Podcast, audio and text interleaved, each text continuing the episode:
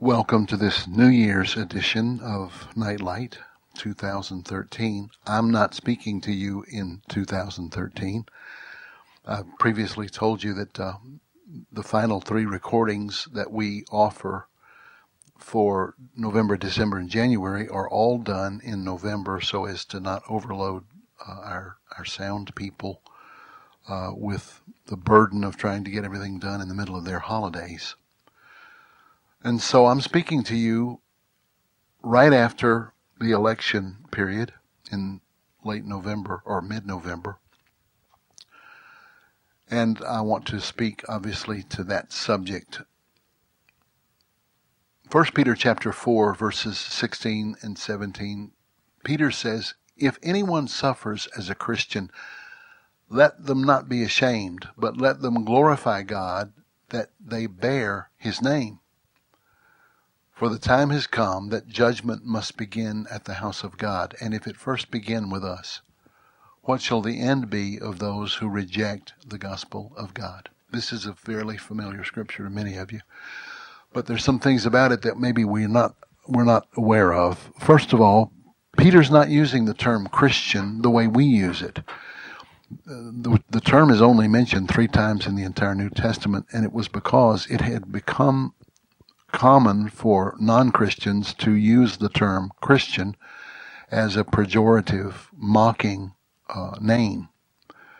And so, what Peter's referring to here is, if, if I could paraphrase it, I know some of you are being mistreated and the culture is turning on you and they're using a term to mock you. That term is Christian.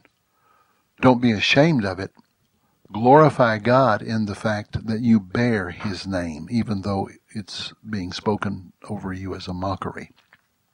Why? Well, because the time has now come that judgment must begin at the house of God.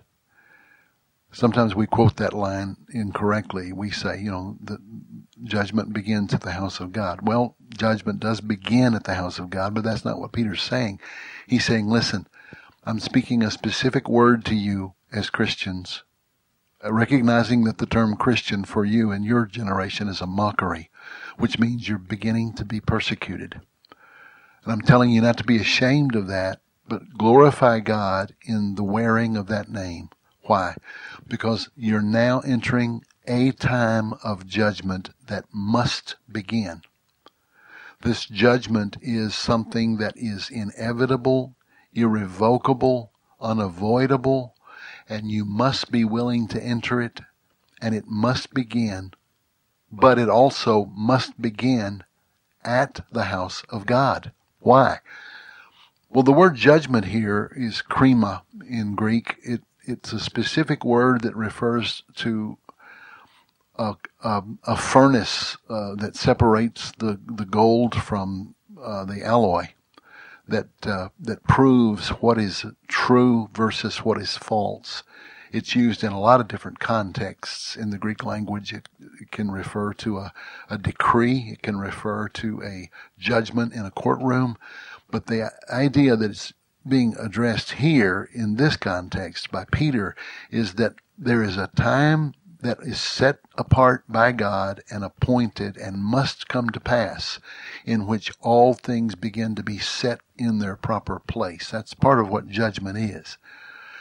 Uh, it's setting things in their right order. And so therefore, when it comes to proving what is real versus what is not real, in a sham culture where idols are being exposed for what they are, before the judgment falls on the idols, that testing judgment must first fall on those who are not idolaters, but who worship the true and the living God, so as to prove to that culture by demonstration what is real, what is not real, and to prove first among the believers what is real versus what is not real.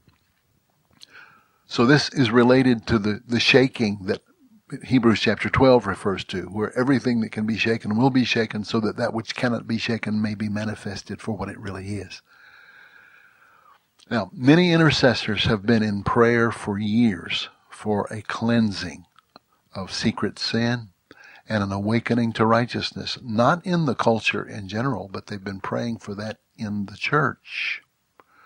Judgment begins at the house of God. Judgment does not mean destruction in this context, but it means to put right that which is wrong. So a corrective and cleansing judgment on the house of God could result in the people of God becoming who we are supposed to be, thus becoming salt and light, and therefore avoiding a greater judgment, a more traumatic one on the whole general culture. When Obama was elected in 2008, the focus of many Christians turned toward praying against his onerous and destructive policies. A sense of great urgency to stop the headlong movement over the moral and economic cliff turned the prayer focus of many toward simply seeing someone, anyone, almost anyone, to replace Obama in the 2012 elections. From a mere human political focus, millions of dollars and work hours were spent towards that goal. After all that labor and sacrifice, where did it get? It ended exactly like it began, maybe a little worse. With Obama in the White House, a leftist controlled Senate, and a weak and compromising Republican House. Pundits wondered out loud what happened politically. Christians wondered out loud, where was God? Why did he not respond after so many strong appeals, huge gatherings, and awakened patriotism? Why didn't just the sheer momentum of common sense prevail? Well, there were all kinds of reasons offered. The most ludicrous one has become also the most often quoted one that at the last minute Hurricane Sandy provided Obama a chance to show himself presidential, and that turned the tide back in his favor. Now, if that was true, and I don't know how you would measure that to find out if it's really true, but if it is true, then it would mean that the clear minded thinking of reasoning people who have observed and some personally suffered through the worst presidency in history suddenly saw Obama posing in front of cameras for photo ops in the storm region, and magically all their former accumulated understanding of his leftist ideologies, his infamous commitment to the killing of babies, his gay rights and same-sex marriage activism, his dishonor of our military, his betrayal and murder of our people in Libya, his attack on the freedom of religion, his hatred of Israel, and his affinity for radical Muslim causes, his rapid and increasing draining of our economy, giving aid and support to our enemies, all this understanding is suddenly displaced magically by the fairy dust of TV photojournalism. No. That's not what happened. What happened to cause 6.4 million self proclaimed Christians to vote back into office the most anti Christian president in history? It was not fairy dust, and it sure was not a logical reconsideration brought on by seeing him parade around New Jersey with fawning Governor Christie. It was divine judgment. A spirit of utter stupidity seemed to descend on this nation. I do not use the word stupid as a vain pejorative. I mean it literally, a spiritual stupor, as judgment from God has been given to a people who no longer want truth. Pharaoh of Egypt withstood Moses and repeatedly hardened his heart against the word of God. At a certain point in that scenario, God began to harden Pharaoh's heart himself. It might be paraphrased to say, Okay, Pharaoh, I hear you. You want to willfully withstand me? Well, I will actually strengthen you in that resolve. You harden your heart? I will harden you even more than you have hardened yourself, and you will be locked into your willful chosen path. Those who will not be my servants will become my tools. Thy will be done. So, in a similar way, the sick and ever sicker Christian culture of America, and I'm addressing Christian culture, not non believers who understandably embrace the concepts of the Democratic Party. But the Christian culture is full of such muddy mixtures, both theological and moral, has therefore lost its ability to discern. Replacing the message and life of the cross with therapeutic feel goodisms, finding a million ways to compromise with evil in the name of getting along, or even worse, not even thinking there's any conflict to compromise over. This pseudo Christian culture has continually chosen to ignore the Word of God, if not openly resist it. So on election day, God said to us what he said to Pharaoh Fine. You choose this path, so I will strengthen you in your choice. I will allow the human stupidity you chose to become a spiritual force of stupidity that will take you over. You who think you can name my name and then willfully choose to support the party that officially spoke with a loud voice to remove me from among them, who celebrate the murder of babies as the foremost plank of their platform, that officially rape the minds and souls of your school children, who fully intend and have already begun to actually teach sexual perversions and sins of all kinds to them in the name of diversity and sex education, who fund Planned Parenthood, an engine of destruction and murder that has killed more black children than all of the uh, machinations of uh, Confederate pro slavery uh, activity could have done put together which arrogantly drive the nation to the unprecedented redefinition of marriage as being that between two genders, who entrench radical atheist ideologues within the government illegally, secretly, covertly, the public and official blaspheming of my name, the immoral spending of money you don't have to feed your continual lust for more at the expense of others, and the betrayal of your allies around the world, including Israel while bowing to and supporting evil Islamic dictators who torture, maim, and murder, who treat women like cattle, and who seek the annihilation of my people Israel, then so be it. Your will be done. I'll help you now towards your goal of self-destruction. So a huge number of Christians restored to power the party that stands against everything they claim as Christians to believe and hold dear. We are under a severe divine chastisement, heading towards a more severe judgment, ending in wrath. I've said for four years Obama is our Nebuchadnezzar. I mean by that that the pagan Babylonian has given uh, been given power by God to send us into exile in our own land. The first time he was elected, the country was basking in the wonderment of a completely fabricated fantasy energized by a fawning, idolatrous, pseudo-journalistic uh, news media. Many claimed they wanted to, quote, make history by helping vote into office the first black president, as if that was some valid criteria for voting for a leftist, radical, anti-Christian baby murdering zealot whom my black son refers to not as black, but he's red.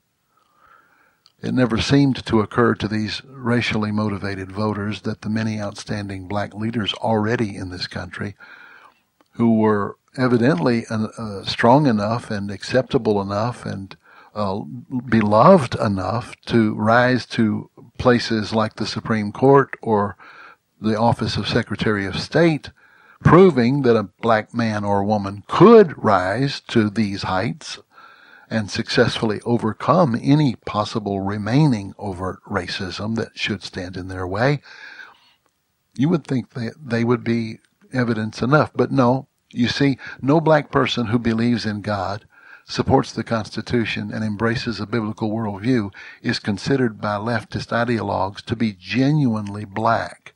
No, they are all Uncle Toms who compromised with Whitey to get where they are. So the only way you can be black is to really be red. Only a leftist, godless supporter of all things unchristian and un-American is a real black candidate. So the drinkers of the political Kool-Aid wanted to make history. Well, they made history all right. And four years later, as many with great buyer's remorse hoped for change again and assumed that the fairy dust of 2008 had worn off and adult thinking had been restored, found that they were disappointed again. In place of the fairy dust has come a demonic spiritual stronghold of self-deception rooted in human rebellion.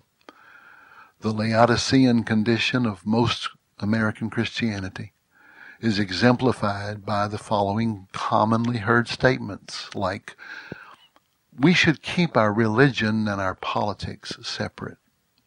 Why do you make everything revolve around abortion? Or why do you make everything revolve around homosexuality? Well, let's examine these questions just briefly. Keep politics and religion separate. Hmm. What that really means is when the demands are great politically, for me to take a stand on an issue that might cost me popularity or even freedom, I will conveniently affirm the political correct position and deny my faith. That means then that I am a slave of the political and really have no faith. Or to say it more clearly, I'm a Christian in name only. Why I ultimately do what I do is because I am what I am. Claiming I am keeping my politics and my religion separate really just means I'm keeping God out of my real life decisions. I never allow my relationship to God and His Word to unduly influence my real life decisions or actions. I keep religion and politics conveniently separated from each other so I never have to obey God in the face of social pressure to compromise with evil. How convenient for hell. Then number two, you often hear this one. Why do you make abortion or homosexuality the, the litmus test? There's, there's more issues at stake than just those two.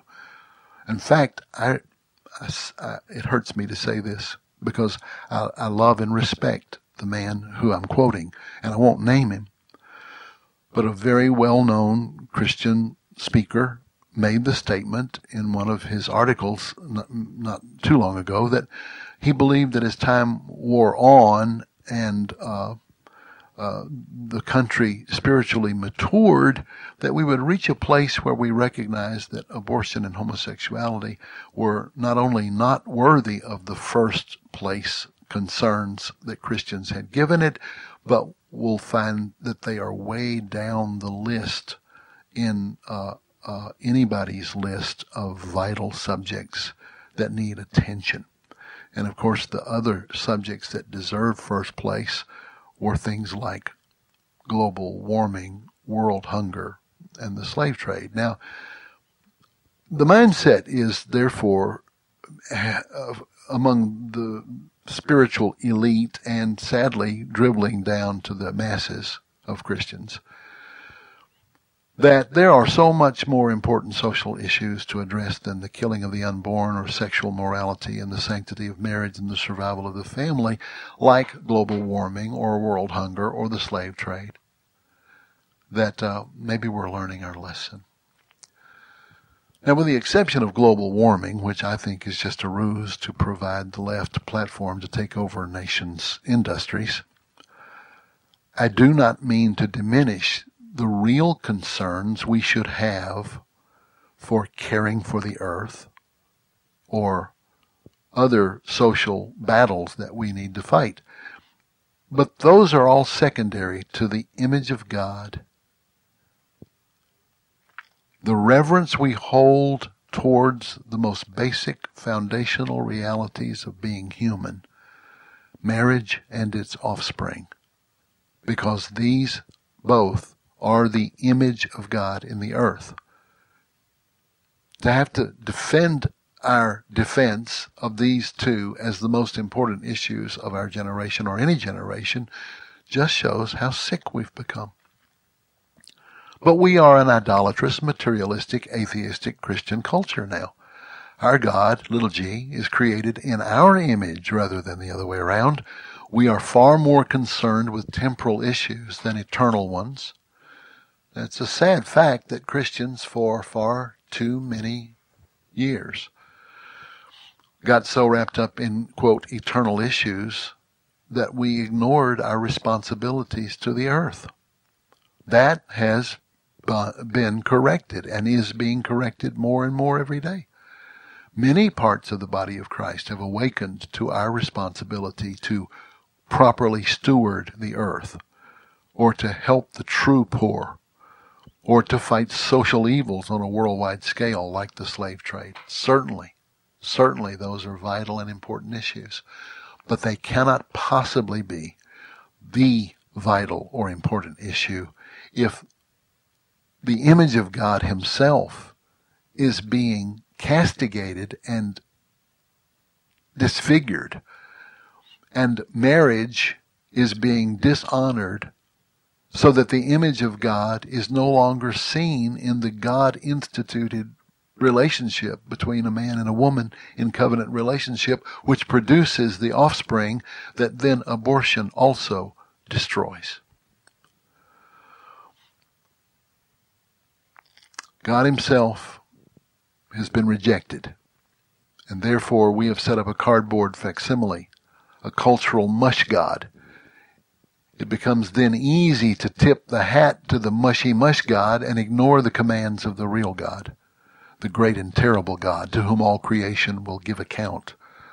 So his revelation of reality upon which we then build a same a sane civilization can just begin to be dismantled and reconstructed in our image, in our likeness. First, children become fetal tissue. Then, in less than a generation, marriage becomes also just tissue. All of humanity is now set up for redefinition. We didn't just vote for a godless leftist government, we also voted for things like the legalization of hallucinogenic drugs, doctor assisted suicide, which just means being able to get rid of the old tissue just as easily as we've been getting rid of the fetal tissue.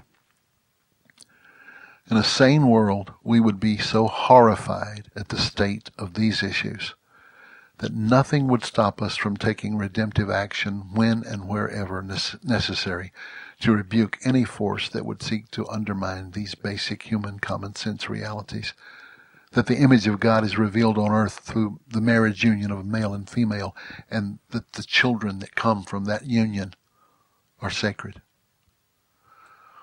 Now, the person who simply makes the common sense statement that they, quote, would never support a pro abortion politician, no matter what their other positions were, end quote, is treated as an extremist, a fanatic, a one issue person.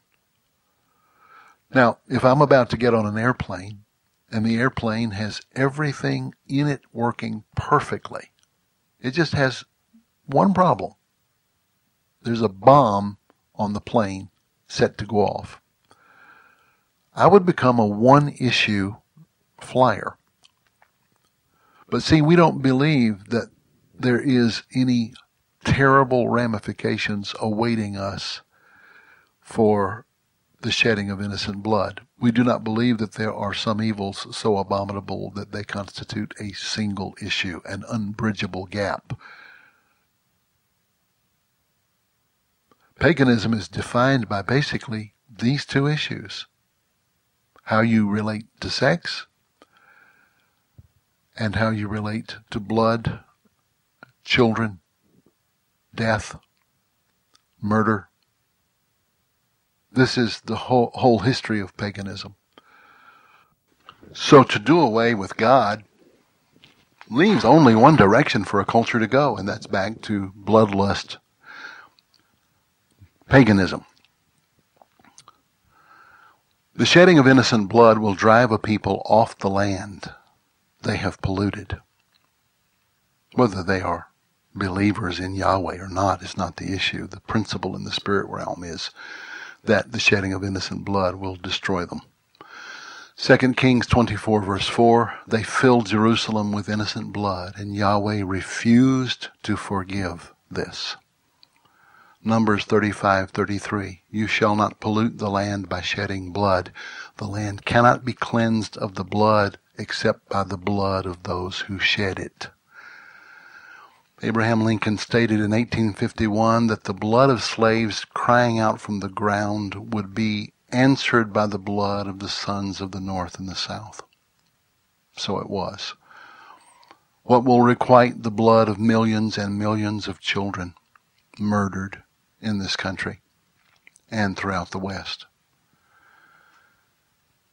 It seems evident to me that the horrible increase in the spirit of murder, not only in the act itself of taking a life of another, but in the increasing brutality, capriciousness, and at times demonically perverse nature of the murder, is a direct result of millions of slaughtered children crying out from the ground. As one intercessor said to me recently, do we really think 40 days of prayer and fasting will be all it takes to expunge the blood of 40 years of murdered children? We can say in response to that statement that yes, even 40 minutes of genuine, deep, heartfelt repentance, 40 seconds, because time is not the issue, but the quality of the repentance would be enough to receive the cleansing power of God's grace provided by the shed blood of his Son, whose blood has the power to cleanse all sin instantly. But my intercessor friend was not denying that truth. She was pointing out the possibility that even in our gatherings to pray for the country, there can be often and has been a lightness of attitude, a tendency to think in terms of us who are right with God versus them who are sinful causes of our trouble. And most dangerous of all, a lack of understanding of the depth of the levels of the human soul and the true horror of our national sins.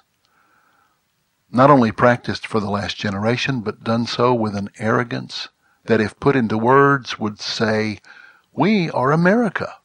We can survive anything. We can do whatever we want.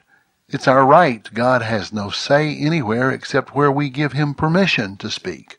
He has no place except the place we allow him by our law. When some protest with the question, who speaks for God? How do we know your position on abortion or sex or anything else is truly God's position? Who are you or who is anyone to presume to tell the whole nation how they must behave or what they must obey? I reply, fair enough.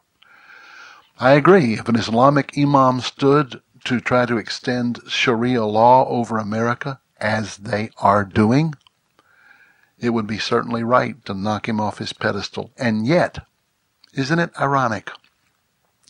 The one religious voice that is now allowed to pontificate and demand honor and even obedience is that very evil false religion while the word of the living God is mocked and rejected, Islam is given free rein in every area of American life that it has demanded that platform. Those who loudly proclaim their freedom from God mindlessly bow to every whim of Islamic political demand to the point that on the very location of ground zero, an Islamic mosque is rising all in the name of tolerance and respect, with no respect for the evil their religion perpetrated there, and with the total opposite of any respect for the families and loved ones left behind. The most complete example of stupidity as a divine judgment is being enshrined on the very spot where the blood of the 9-11 victims cry out. It is part of the judgment of stupidity upon us. On the one hand, they affirm abortion and homosexuality politically. On the other, they bow to Islam, which claims theologically to resist and punish these two sins. The two ideologically cannot coexist, but the fact is, like the Herodians and the Pharisees, who hated each other but hated Jesus more, they found common ground in hating Jesus. So it is with these two forces. Though they are absolutely irreconcilably at odds with each other, they hate Christians more. And they will find common ground against the people of God, at least temporarily. Because the same demonic spirit is behind both forces, and therefore politically they can endure each other in order to seek the same target, silencing the people of God and overthrowing the nation. So I hear the protest that in a free society no one can demand that their view of God be the one everyone bows to. I understand that. This is a founding principle of this nation that has saved us from both political and religious tyranny for over 200 years. But the force that maintained that proper separation of church and state was not a political force. It was the overarching fear of God that permeated the overall culture and produced a humanity that respectfully sought the common good for all in other words, it was the presence of God in His prevenient grace that produced and maintained a culture that allowed freedom of thought, freedom of religion, freedom of expression, and freedom of divergence. Now we are demanding that that real God butt out, shut up, get out of the way. So here's the larger issue. God is big enough to speak for himself. The God who is there, the God who is not silent, not the mush God of popular nationalistic religion, not, not the little g God made in our image and likeness. No, the real one, the one that truly exists, the one who has shaped and invaded history, the God of Abraham, Isaac, and Jacob, the God who came to the earth through the womb of a woman who walked and talked with us, died a sacrificial death on our behalf, rose from the dead, and is coming back to judge the earth, is himself coming now to bring his corrective judgment first to his people, and then to the nation, and then to the nations of the earth. Be wary of even the most subtle thought that might pass through your mind that suggests that God has no place in this or that arena of national life. Oh, it's there, believe me. It's so commonly practiced in this country now that even awake Christians pause before doing anything or saying anything that might desecrate the sacred cow of separation of church and state. I'm not talking about Christians who rudely and arrogantly and in self-will try to impose their particular point of view on someone and therefore brings righteous uh, rejection to themselves by behaving in an ungodly and unloving and unbecoming way. I'm talking about just simply being who you are out in the culture and interacting with people Beware that you don't allow yourself subtly, slowly, and surely to become enslaved to a mindset of political correctness that is the natural air of the culture now, because it is not our natural air and shall never be. They might not even fully allow the thought to take form enough to put it in words, but it goes something like, oh, I better be careful. God doesn't have permission in our country to address this particular arena. This has been made off limits to him. I'm sure he obeys the rules. We are about to hear him speak for himself in every arena he chooses. Those who fear him and seek to honor him will hear and recognize his voice. Those who refuse will say it thundered. When the judgments begin to manifest, we will not need to wonder who has the right to speak for God in a free country. God will speak for himself with no apologies and without anyone's permission. The great God, the majesty that holds our very breath in his merciful hand, will not send a delegation to ask if he can have an audience with the American people. It will be nothing short of mercy that he would interrupt our deception with such a level of harsh reality as I'm describing, but it is our only hope. But is it real hope? Yes, it is. Isaiah tells us, quote, when the judgments of God are in the earth, the people learn righteousness. The word judgment, as I've previously stated, does not mean destruction necessarily. That's wrath. Even wrath has a degree of corrective mercy in it before it reaches the ultimate wrath described in Revelation 15. But judgment refers to putting right that which is wrong. To judge is to correct, adjust, salvage, restore. There's great hope in judgment. God's purposes are redemptive. Our condition in this country, our spiritual condition, manifested in materialistic entertainment soaked, trivia focused foolishness, is an opposition to redemption. No, it's not mere ignorant of redemption, it's a weapon against redemption. For it keeps God's people shallow, silly, and easily seduced. So God is setting in motion redemptive judgments as he has done throughout history those various judgments will be in different locations and of varying degrees of severity. Only God knows how that will all unfold. But for each of us, wherever we are, if we humble our hearts before Him and seek His face, He will maintain us and even prosper us. Nahum chapter 1 verse 3 says, The Lord is slow to anger and great in power and will not leave the guilty unpunished. Verse 7 says, The Lord is good and a stronghold in the day of trouble, and he knows how to care for those who trust in him.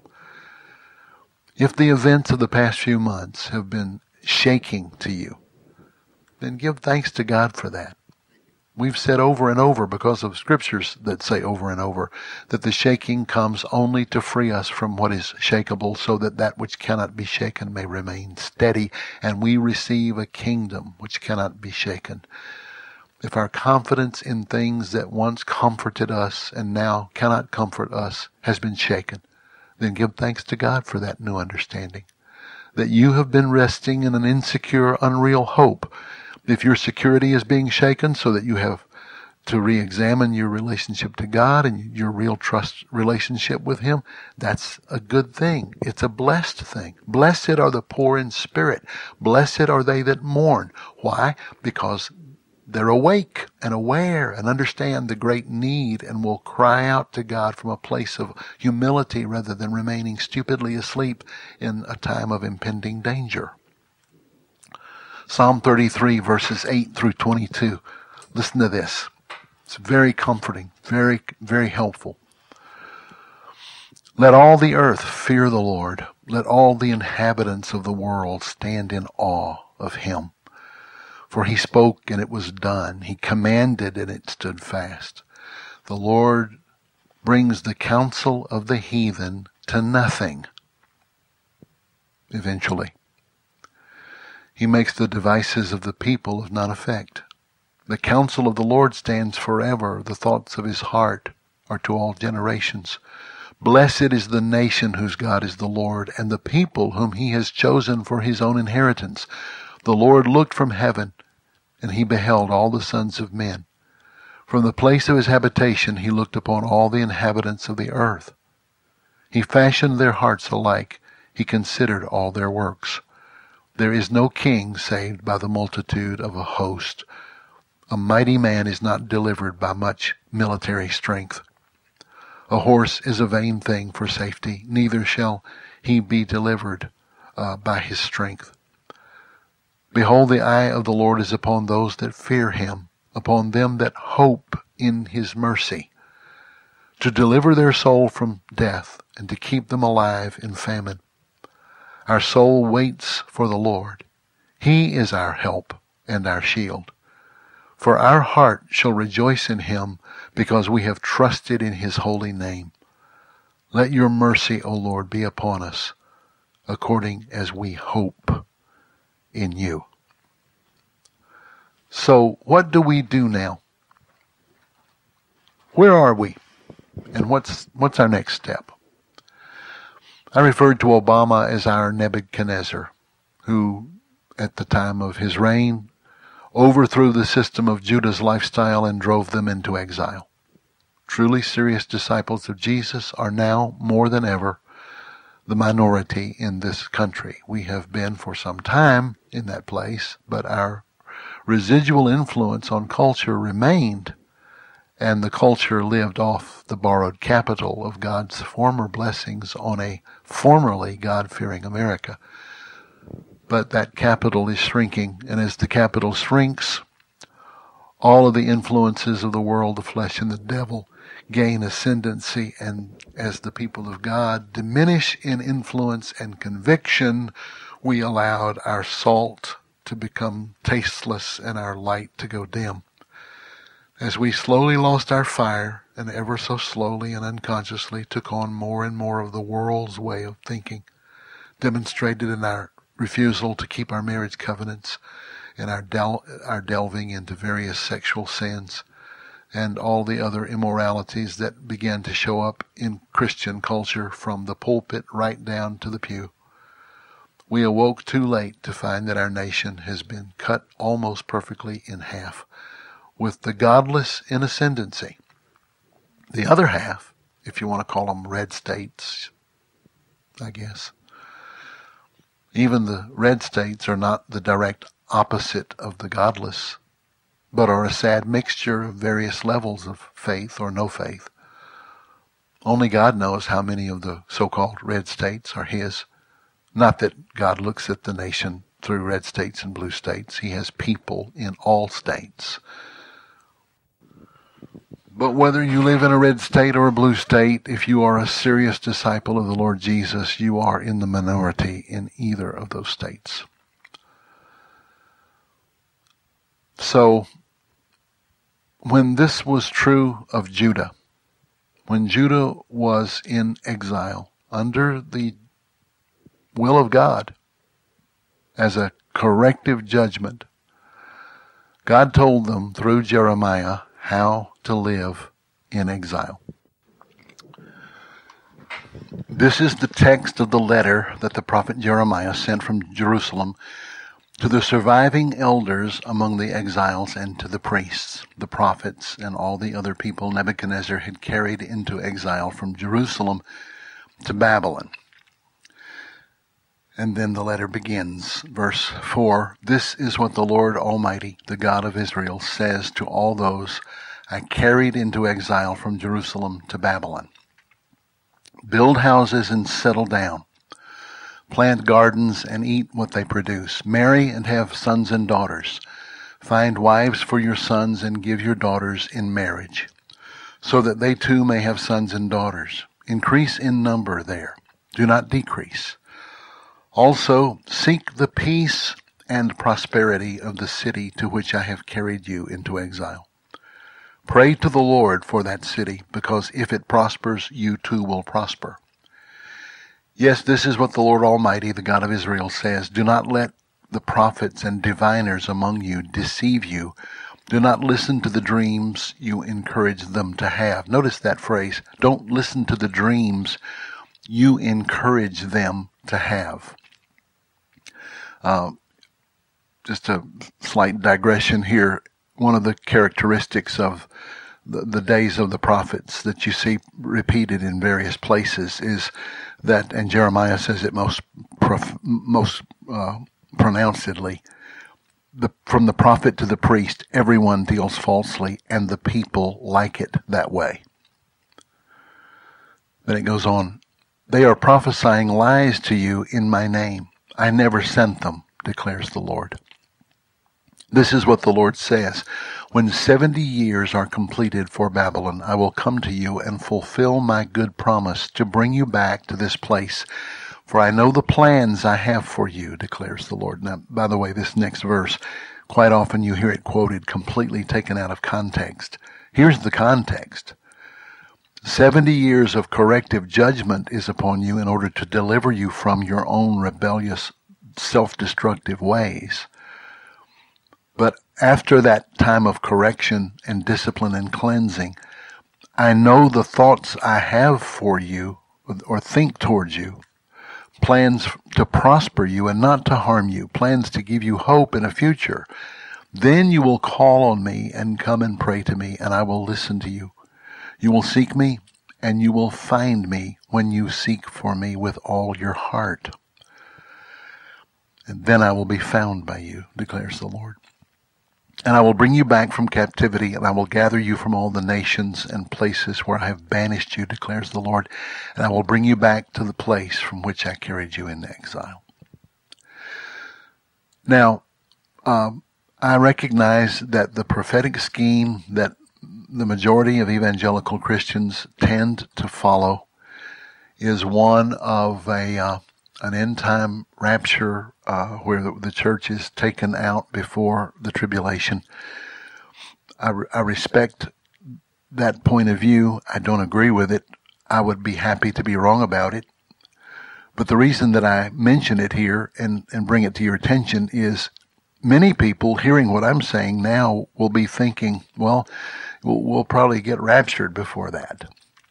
Uh, maybe, maybe not. But let me tell you, let me tell you this: whenever the church has assumed that its prophetic schemes are correct, and therefore disregarded the word of the Lord for them in the era in which they live, like like so much of the Chinese church did in the 1930s under the influence of British and American missionaries who told them the same thing that they would be raptured before anything bad would happen. And then Mao Zedong uh, killed so many.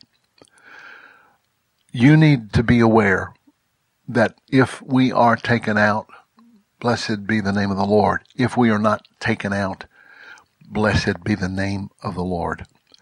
But you must take stock of where you are in your own personal life and in your relationship with the Lord and with other people, and prepare yourself to possibly live through a period that the pre-trib rapture scenario doesn't have on its charts. A period where American Christianity must walk through a similar period of, of uh, confrontation with evil that other parts of the world have walked through. Uh, and the purpose for this is the same as that which sent Judah into exile a purging, a cleansing, a separation of the gold from the, the, the trash alloy. And so uh, there are some, some aspects of life under Jeremiah 29 that I want us to examine in regard to us. First of all, their posture in exile was to occupy where they were, bloom where they were planted, so to speak, build, plant, marry, raise children in that place. Uh, in the economic shaking that's coming, there will be, uh, as I've said this repeatedly, there will be various levels of judgments taking place in various parts of the country on different levels at different times. Some places will seem protected. Other places will seem bombarded. Some places will seem prosperous. Other places will be in a dearth. Uh, only God knows all, all the answers to that. But in the process of this, you are to act and move forward, uh, living and expecting God to uh, to guide you through the, the process. If you're a businessman, uh, continue to do your business. Whatever you're called to do, do it with all your might. You're going to be doing it against a government that wants to uh, confiscate all of your property. But uh, you're not the first people who've ever lived under that kind of duress, and only God uh, can uh, show you what to do, but He can prosper you in the face of that. Second, they are to pray for the prosperity of the city in which they live so that the city will prosper and they will prosper with it. This implies that the presence of God's people, even in exile, are salt and light and are a, uh, a conduit for the mercy of God to pour even into pagan situations. And so, if the people of God begin to take their rightful place in intercession and uh, priestly prayer ministry for the city in which they live, the area in which they live, the circumstances in which they find themselves, God will manifest prosperity even in the midst of exile. Number three, they're not to believe the false prophets who tell them there is no judgment from God in this, and that they will all be back in their original circumstances very soon, and everything will be great. No, It will be 70 years according to the number of Sabbaths that had been desecrated. Uh, if you read in other places in Jeremiah, it explains that the the reason 70 years of exile was proclaimed is because that that matched the 70 uh, Sabbaths that had been desecrated. Uh, and that's a whole other teaching in itself. But what it what it basically revol- re- revolves around is their refusal to honor God manifested itself in their refusal to keep the Sabbath, which was the the place where the culture departed from uh, pagan culture and sanctified themselves to the Lord, sanctified time, laid aside work, which was a way of saying we trust God, not the labor of our own hands. And on the Sabbath, in the Sabbath, uh, they they maintained their family sanctity they invoked the presence of the Lord in their home. That was all gone as the people uh, ate and drank and prospered and did their business seven days a week and fornicated and broke their marriage vows and worshiped false idols and bowed to materialism. So please don't get. I know you, no nobody in this audience is mistaking this as some kind of silly you didn't keep one of the rules and so you're in trouble that's that's as far from the spirit of this as you can get. It's not a matter of well we, didn't keep the sabbath so we're in exile.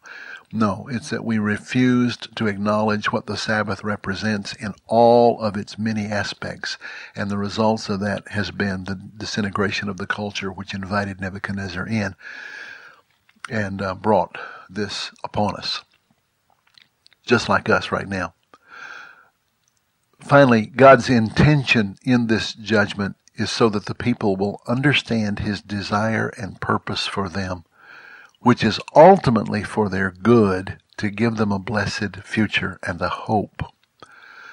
So when the judgment is imposed, they will seek him and they will find him when they finally begin to search for him with an undivided heart, with all their heart and then he promises to be found of them.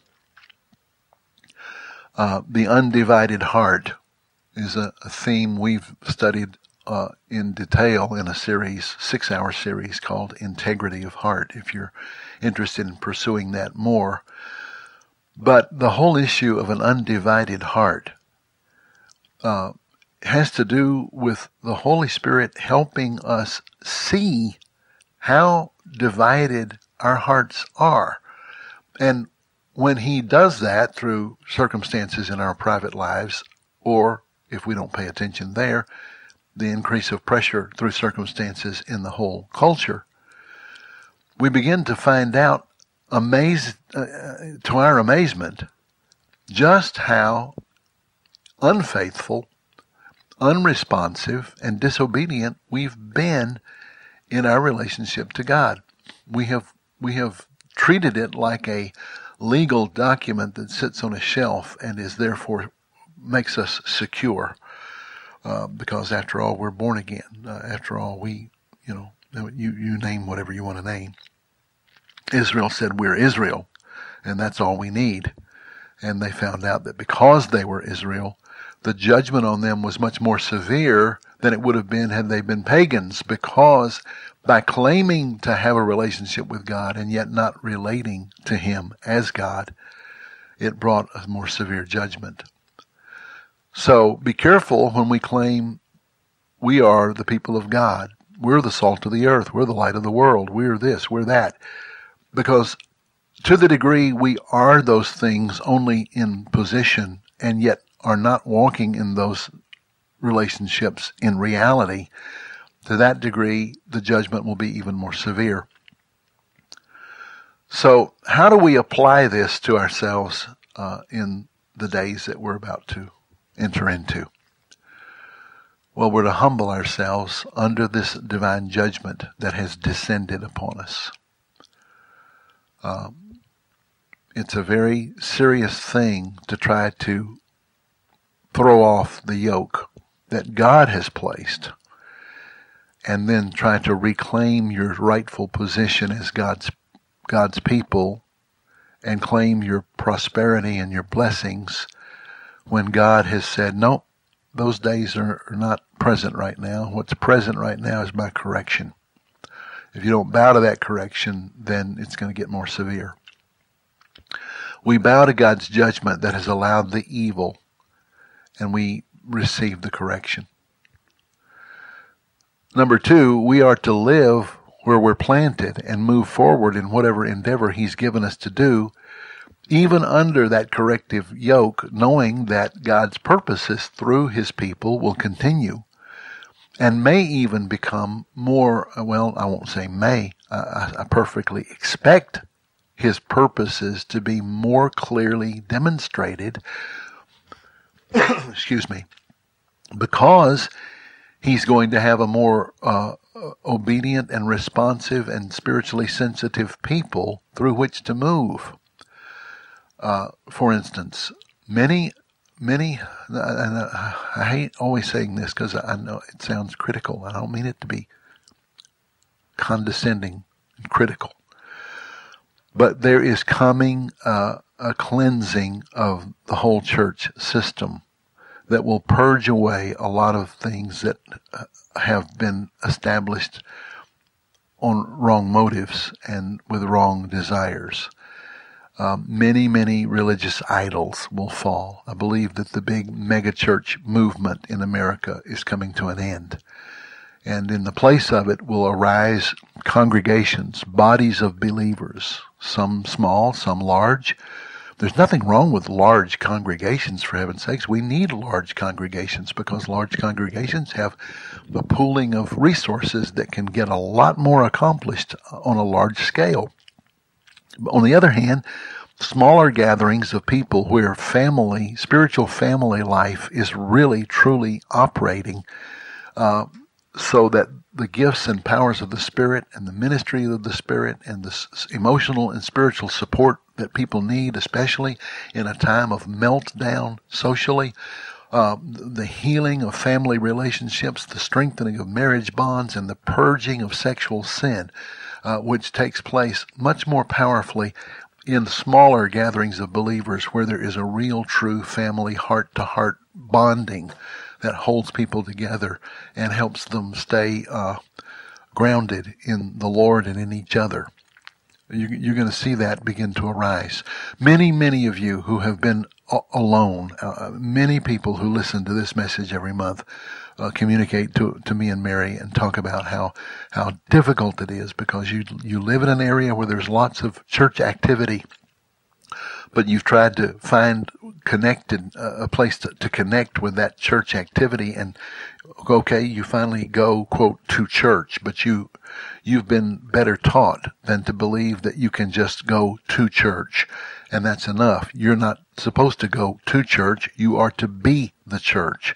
And in the American Christianized system that we have been enculturated in, there's not a lot of room to be the church, but there's about to be many, many opportunities for that to change. Uh, the, the, the circumstances will be negative, but the results will be very positive. Uh, uh, I'll tell you, I've said it many times before. So forgive me if you've heard me say it a hundred times before. But as painful as this is all going to be economically and in other ways, I cannot think of anything more painful than for the culture to be allowed to go on the way it's been for the last 30 years, with an ever increasing materialism producing an ever decreasing heart connection, so that people have more and more and really emotionally and spiritually are poverty stricken. The Laodicean spirit, rich and increased with goods and have need of nothing, and yet do not know that we are wretched and miserable and poor and blind and naked. And so God, in His great mercy, is bringing the cleansing, purging uh, work to deal with that. Now, uh, in the time we have left, I've only got a few minutes and I've got way much more that I wanted to cover. So let me try to bring this to a close and we'll readdress it, Lord willing, in future times together. But one of the most important things we must pray for is the grace to live in the opposite spirit of the world. Uh, Obama's Bible is Saul Alinsky's Rules for Radicals. If you want to understand what's happening, you don't need to go to uh, the news media who hadn't got a clue. Even Fox hadn't got a, gl- a clue. Uh, just Google Saul Alinsky's Rules for Radicals and read them, and then you'll read the uh, the agenda of the Obama administration and the Democratic Party. And one of the most important aspects of this is, of course, divide and conquer. Uh, Jesus said, A house divided against itself cannot stand. Well, we are now the ununited states of America, the disunited states of America, and so a house divided against itself cannot stand.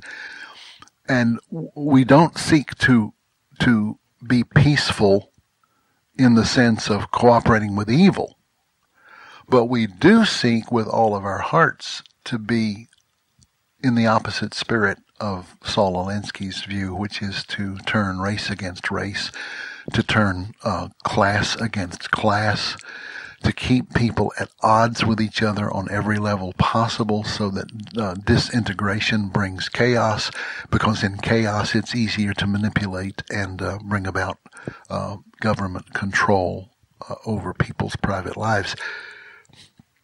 You can stay free on the inside in the spirit It takes the grace of God. It takes prayer. It takes humility. It takes a willing heart, a servant's heart. But you ask the Lord for the power to live in the opposite spirit.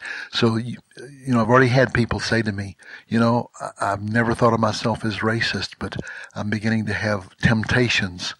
And they are temptations. Because I'll tell you, uh, you're not above being pulled in by the powers of darkness to all kinds of hateful thinking and behavior uh, that puts you in the same category as the thing you're hating and trying to resist. So you come at it in the opposite spirit, in uh, a spirit of, of mercy, forgiveness, reconciliation, true peacemaking, not not slovenly humanistic compromise, but true peacemaking. Ask the Lord when you finish listening to this message. Ask Him for the grace to begin to live in the opposite spirit because that is the power that overcomes the world. Till next time.